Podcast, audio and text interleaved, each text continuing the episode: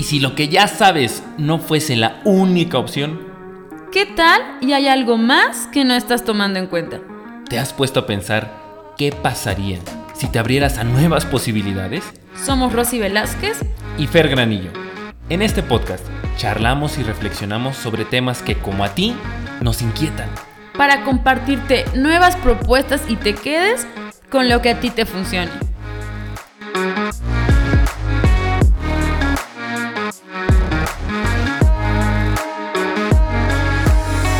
Hola, hola, hola, hola, ¿cómo estás? Muy buenos días, tardes, noches, querido y querida podcast escucha. Se ve tú bienvenido y bienvenida a tu podcast de cabecera, no lo había pensado.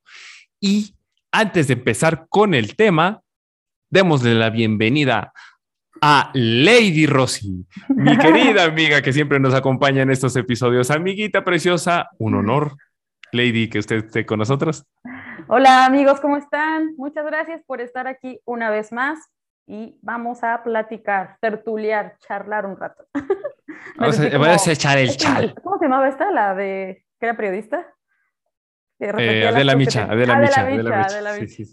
Este, Rosy Micha. Bueno, este, fíjense, queridos y queridas, porque escuchas que eh, Rosy y yo estamos leyendo un libro muy bueno que se lo recomendamos, el, el poder de ser vulnerable se recomendamos ampliamente y va a haber, va a haber varios episodios en los cuales les, compartamos ideas sobre este libro porque se nos hace algo impresionante. Yo ya lloré cuatro veces en los primeros tres capítulos, entonces está muy bueno. La autora se llama Brené Brown, es una eh, investigadora que ya tiene aproximadamente de 12 a 15 años investigando la vulnerabilidad, nada más y nada menos. O sea, ya es una autoridad hablando del tema. Y bueno, eh, el tema aquí de la vulnerabilidad es, vamos a empezar, amiguita, ¿te parece? ¿Qué, qué, qué? Vamos a, tal vez a definirla un poquito, a dar una idea y habíamos quedado, amiguita, aquí vamos a poner un ejemplo, ¿no? ¿Sí? ¿Te parece con el ejemplo? Sí. Mira, querida y querida porque escucha, ve, agarra un lápiz o si no, haz una lista en tu celular y anota en esa lista Divídelo en dos columnas. La columna de la izquierda vas a poner 10 cosas que amas, que te encantan, que te extasían, que llenan a ese corazoncito tuyo que late del lado izquierdo. ¿Ok? 10 cosas que te brindan alegría, fantasía, ilusión, todo lo positivo, y lo voy a poner entre comillas, todo lo positivo, ¿vale? Y en la columna de la derecha vas a poner otras 10 cosas, pero pues lo contrario. Aquello que te encabrone, aquello que te duela, aquello que no lo sientas tan padre de la vida, aquello de lo que te quejas, lo que tú gustes y mandas. 10 y 10. ¿Vale? Ya que tienes las 10 de cada lado, te tenemos una noticia, Rosillo. Acabas de generar 20 evidencias, 20 pruebas de que eres alguien vulnerable. Y queremos empezar con esta idea, este episodio, porque si todos los seres humanos somos vulnerables, todos los seres humanos somos vulnerables por el simple hecho de que tenemos la capacidad de sentir, de vivir emociones. Entonces, querido y querida que escucha, si tú vives emociones, eres alguien vulnerable. Tan, tan. O sea, no hay, no hay para dónde hacerte, no hay de que, hay, es que no, es que yo no soy vulnerable. No, sí, hasta la alegría significa que un evento te está impactando emocionalmente y eso es ser vulnerable. Y la parte de sentir es primordial para experimentar una vida plena y poder configurarle sentido a nuestra vida. Entonces, el estar negando estúpidamente, lo digo estúpidamente, sí, porque no puedes evitarlo. Si me explico, es como como ser humano tienes que ir al baño sí o sí, no puedes evitarlo, ¿sale? Este, el estar negando que eres vulnerable, ¿sale? Eh, es estúpido y además te estás poniendo el pie porque te estás impidiendo tú solito el que puedas acceder a una vida con sentido y vivir plenitud y satisfacción en tu vida, ¿vale? ¿Tú qué opinas, amiguita? ¿O tú qué encontraste respecto a la vulnerabilidad? Es como si nos diéramos el permiso, y también lo pongo entre comillas, el permiso de sentir, porque no nos, no nos dejamos, a veces este, limitamos o bloqueamos muchas de las emociones Porque una de las ideas erróneas que tenemos, por ejemplo, acerca de la vulnerabilidad es que decimos, esa persona es muy vulnerable, es muy, lo asociamos con es débil, porque muestra tus emociones y entonces el hecho de mostrar tus emociones hace que estés más propenso al ataque, al rechazo.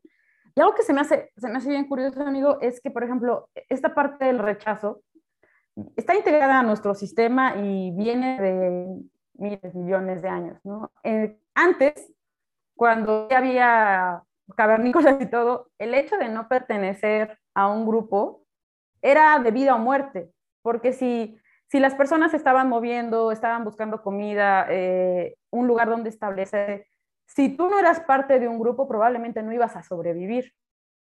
Actualmente seguimos, o sea, vivir en comunidad que nos ayuda a tejer relaciones, a crear vínculos, a, estar bien económicamente, eh, crear un negocio, a muchas cosas. Vivir en comunidad es lo mejor, es positivo. Todos queremos ser parte de un grupo, pero a veces el costo de ser parte de un grupo es no mostrarnos como somos y es poner esta máscara, es un montón de capas para que no se vea el Fernando real, la Rosy real, y, y, pueda yo seguir siendo parte de este grupo, porque le, temo, le tengo miedo a este rechazo de que si tú me rechazas, pues me sacas del grupo y entonces yo ya no pertenezco. Y sabes qué? Que esto también nos pasa, es otra de las cosas que nos pasan de manera bien inconsciente. O sea, ¿cuántas veces queremos limitar lo que sentimos como comentabas, todo el tiempo estamos sintiendo, positivo, negativo, entre comillas también, pero todo el tiempo estamos sintiendo algo. Pero a veces queremos tapar tanto esos sentimientos con tal de que no me excluyas del grupo, con tal de que yo no deje de ser parte, porque me identifico aquí, quiero estar aquí. Pero si es el, ser parte de algo costando tu identidad, que no te puedas mostrar como eres, yo creo que si llegas a los 90 años vas a decir, ¿por qué no hice esto? ¿Por qué no me atreví? ¿Por qué no hablé? ¿Por qué no le dije a tal persona que me gustaba? ¿Por qué no sentí? Es creo que de, las, de los que te arrepientes más, ¿no? Al final. ¿Por qué no me dejé sentir, hombre? Este, ¿Cuántos orgasmos me, perdí por no dejarme sentir? Yo creo que muchos, este, pero me coincido contigo, amiga, que es un tema cultural, ¿no? O sea, es un tema cultural que viene heredándose de generación en generación en la que por algún motivo cuenta la leyenda y la información que yo tengo es desde los griegos, en, las, en las cuales se empezó a darle privilegio a la parte de la razón, nos eh, empezamos a generar ese cierto desprecio hacia nuestras emociones porque, según contaban los griegos, y si no me equivoco, creo que era Platón, era que las emociones nos engañan y los sentidos nuestros nos engañan y solamente podíamos alcanzar la verdad única y exclusivamente a través de la razón. Entonces ahí empezamos a despreciar dos partes muy importantes de nosotros que no podemos eliminar, nuestras emociones y nuestro cuerpo. Porque estaba hablando de que tus, tus sentidos te engañaban, tus emociones te engañaban y lo único que servía casi casi era la razón. Pues entonces está muy jodido el asunto. Hay N cantidad de estudios que eh, amparan y dicen lo contrario, ah, dicen lo contrario, ¿no? ¿En qué sentido? O sea, que lo relevante no es tanto el pensamiento o la razón como tal, sino que hay muchísima relevancia en nuestro mundo emocional y en nuestro cuerpo. Autores significativos, este neurocirujano y neurólogo Antonio Damasio, se los recomiendo mucho. En una de sus obras, él explica que antes de ser seres racionales, antes de llegar a ser Homo sapiens, si ustedes gustan y mandan, éramos seres emocionales, cariño. O sea, lo retomo de la parte de las cavernas que tú decías, amiguita, ¿no? Entonces, eh, esta parte eh, vulnerable de nosotros es más antigua que nuestra propia razón. Volteamos a ver. Abra, abramosle la puerta para poder, ¿sabes qué, amiga? Hablar de ella. Y ese es el tema. Yo creo que el tema central respecto a la vulnerabilidad es que no está en nuestra cultura ya establecido o permitido el hablar precisamente de nuestras, eh, de todo aquello que nos mueve. Y, creo, y quiero corregir aquí, principalmente aquello que nos duele. O sea, porque si tú, yo, si yo hablo de las cosas que me alegran, de, las cosas que, me extasían y todo eso, pues eh, es más aceptado en nuestra cultura. En cambio, del dolor, de nuestros miedos, de, todas nuestras heridas, eso no estamos tan acostumbrados a, este, hablar de esos temas. Y, es muy complicado porque justamente cuando tú eres capaz de compartir tus heridas y tu dolor y tus miedos, es cuando empiezas a, generar conexiones más profundas y significativas con la gente. Por eso Rosy y yo somos remanitos, porque ya nos compartimos nosotros nuestra vulnerabilidad. Ojo aquí, aquí hay que hacer un paréntesis, ¿sí? No es que yo con Rosy soy vulnerable, no, soy vulnerable todo el tiempo. Mientras respire, seré una persona o un ser vulnerable. El tema está en qué tanto yo me permito, como bien decía mi amiga, como decía Rosy, el que yo me comparto esa vulnerabilidad. Y ahí está, ese ahí está bien cañón. Y creo que culturalmente no está dado. Y ahí creo que yo sí envidio a los alcohólicos anónimos, amiga. En esos grupos que ellos han hecho, en esas comunidades, en las cuales ellos, en esos espacios, sí se permiten compartir la vulnerabilidad que conlleva el ser un alcohólico o alcohólica, ¿vale? Y creo que sí nosotros deberíamos de copiarles, manita. No el, el, el beber, juzgar, sino más bien el generar comunidad, el generar espacios en donde yo pueda compartir precisamente eso, mi dolor, mis penas, mis heridas y mis temores. Y particularmente, amiguita, creo que porque estamos también en esta parte de, una necesidad estúpida ¿no? De, de progresar, de ir adelante, de, de, alcanzar, de un mensaje de que forzosamente tenemos que ser personas excepcionales para ser validadas, para poder pertenecer a nuestra cultura. Creo que ahí empiezan los mensajes subliminales que nos impiden el, este, el poder compartir eso, nuestra vulnerabilidad. ¿Tú qué opinas? Sí, también que además de que se nos exige ser excepcionales, se nos exige rapidez. Y entonces mm, estamos con, una, con alguien que está dando probablemente un duelo de pareja, de un familiar, lo que sea, un trabajo. Y, y, es como, ay, ¿todavía sigues con eso? ¿Sabes? Empezamos a, a, emitir juicios sobre el tiempo que debería tomarle la otra persona recuperarse de, de la situación que está viviendo. Entonces, ponerle tiempo ponerle esa, esa, expectativa que mencionas de si no soy excepcional, entonces no soy, no soy wow, por supuesto que pues, me lleva a, a, no mostrar, y no estamos diciendo que vamos a, a publicar nuestra vida en Facebook, y entonces voy a hacer este, así, que, todo, que todo el mundo entre. Yo creo que también es nosotros decidimos con quién compartirnos. Pero y fíjate, estamos... Sí. Perdón, amigo, te vas. Sí, todo termino la idea, que estamos como tan temerosos que también lo que mostramos tratamos que sea perfecto, que sea lo mejor. Claro. Y fíjate esta, esta, necesidad de, que nos han implantado de ser alguien excepcional, sobresaliente, chingón, los, los adjetivos que tú gustes y manden, generan vacíos. O sea, ese es el tema, porque solamente te permiten expresar cierta parte de tu vulnerabilidad y mientras esa parte de, de dolor, insisto, del dolor, de las heridas, de los miedos, no es tan permitida. Apenas creo que nos compartimos, ¿no, amiguita? Que esta eh, chica que fue eh, estrella por ser un meme, por ser una pequeña de, de que salió en un meme sonriendo y se hizo sumamente famosa y después se convirtió en influencer, se acaba de suicidar a los 16 años. Estuvo en concursos de belleza desde muy chiquita. O sea, era una chica excepcional dentro de los estándares de nuestra cultura, muy probablemente sí. Pero ¿qué tanto se me ocurre a mí? No estoy asegurando, ¿qué tanto se me ocurre que la decisión que ella tomó de suicidarse era precisamente porque no se permitía a ella, ella misma, tocar con su lado de dolor, de miedo y de heridas. Y esta parte del ser excepcionales también genera en nosotros, y es algo que me gusta mucho como lo expone Brené Brown, genera en nosotros como si fuese una cultura de escasez, porque nunca voy a ser suficiente. Querido y querida porque escucha, yo creo que es muy común que tú y yo y cualquiera se haya sentido así, insuficiente, indigno, ¿sale? Entonces, eh, pues está muy cañón porque nunca eh, eh, esa sensación de suficiencia es muy importante para poder sentirte en paz contigo mismo.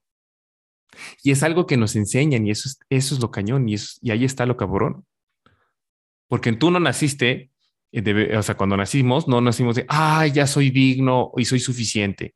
O no soy, soy indigno y no soy suficiente. No nacimos, no nacimos, no nacimos. Con ese chip nos los fueron enseñando. Nuestra propia cultura nos hace sentirnos insuficientes. Claro que quitarnos ese chip cuesta muchísimo, muchísimo, pero te puedo recomendar dos ejercicios muy buenos, querido y querida podcast escucha. La primera es, haz otra lista de cinco cosas. Vas a notar, no soy lo suficientemente lo que tú quieras. Cinco, cinco cosas. No soy lo suficientemente tal. Y con esa lista ya tienes muy buenos motivos para ir a terapia o a sesiones de coaching ontológico. ¿Sale?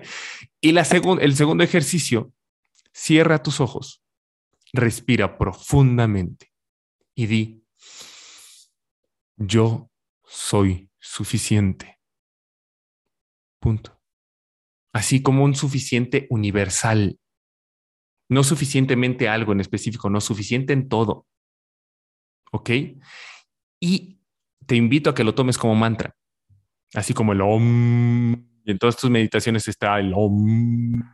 Bueno, pues que en todas tus meditaciones esté el yo soy suficiente la terapia, el trabajo en uno mismo, el trabajo personal, ayuda mucho a quitarnos ese chip, pero sí hay, que darle, hay que darle la madre ese de yo no soy suficiente, insisto, porque es algo que nos enseñaron, no es algo con lo que nacimos. ¿Qué opinas? El libro mencionaba que, que decía, te vas a dormir pensando en que te falta algo y despiertas pensando en que te falta algo y por lo, por lo tanto, pues es como si salieras con unos lentes y de que solamente observando o fijando tu atención en lo que hace falta.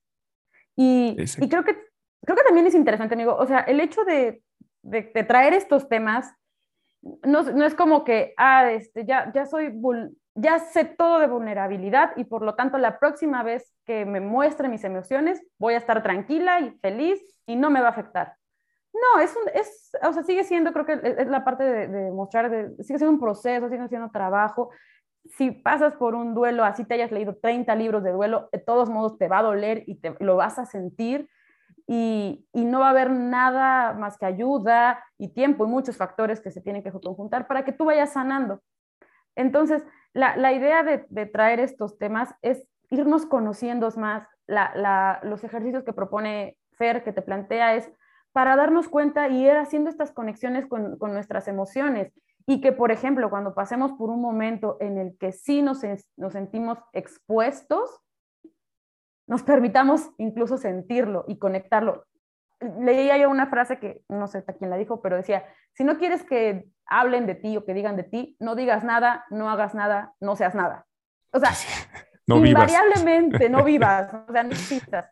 Si haces algo, decían hasta la madre de Teresa de Calcuta tiene, tenía gente que la odiaba, ¿no? O sea, haters. O sea, si tú vas a hacer algo, a alguien no le va a gustar lo que tú estás haciendo. Eso, es, eso es este, pues así natural, porque cada quien piensa, tiene ideas distintas. Y escuchaba algo de un podcast que, que quisiera comentarlo. Decía, si la persona que te está criticando, que está opinando sobre ti, no se rompió la madre contigo en el ruedo, no dejó el todo por el todo, no conoce lo que has pasado, no conoce la historia, ¿no? Entonces, no permitas esos, esos, esos comentarios. A veces no nos mostramos, no es no mostramos las emociones por el, por el miedo a, a este rechazo y pues qué bonito es poder sentir los, los dos lados, ¿no, amigo? Fantástico. Cuando, cuando, eh, cuando nos damos la oportunidad de conectar con nuestra vulnerabilidad, ese lado doloroso de nuestra vulnerabilidad, ese lado de heridas, de temor, cuando vienen eventos que nos pican esos botones precisamente, pues ya vamos a estar de alguna u otra manera, lo quiero poner en estas palabras, entrenados. O sea, ya vamos a tener cierta experiencia viviendo eso y ya no van a ser tan caóticos. No digo que no, que no, no te estoy diciendo, podcast escucha, que van a dejar de ser caóticos. No, te estoy diciendo ya no van a ser tanto y vas a poder surfear la ola más relax. ¿Sale? Y eh, el tema es que sí, insisto, poder ir creando nuestro, nuestra red de, ay, ¿cómo se dice? Red de acompañamiento, de red que te contenga, de, contención, de apoyo. Exactamente. Ve encontrando. A veces circunstancialmente no está en tu familia y ni modo, ni pedo.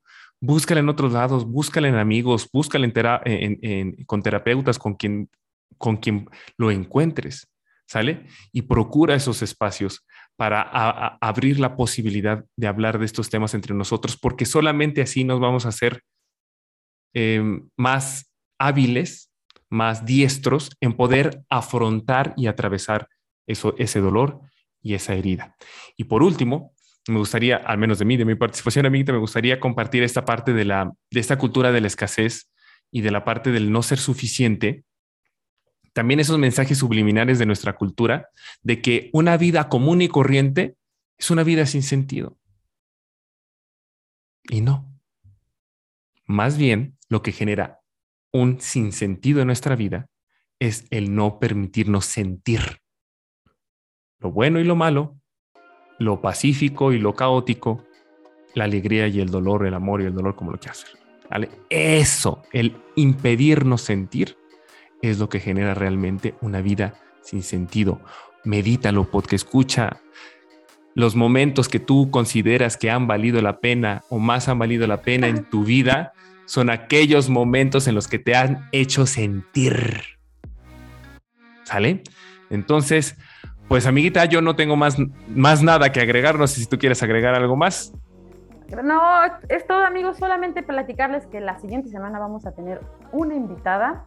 Es un tema que salió de, de una propuesta sobre hablar de niños, ¿no? las emociones en los niños. Entonces, si tuvieran alguna pregunta, nos las pueden dejar. Y pues la siguiente semana no se pierdan ese, programa que también va a, estar, va a estar interesante para saber cómo gestionar las emociones en los más pequeños. A veces también es... ¡Ah! Cómo acompañar a los squinkles a que aprendan a gestionar sus emociones, ¿vale? Y este, pues muchísimas gracias por tu escucha, querido podcast escucha. Nos vemos en el siguiente episodio de la siguiente semana. Nos escuchamos, ¿vale? Saludos a todos los que nos escuchan regularmente, a nuestra bella comunidad de No lo había pensado. Los queremos, los amamos, aunque a veces no los conozcamos. Un beso muy grande. Y amiguita, como siempre, el orgasmo ha sido todo mío. Chao. Adiós.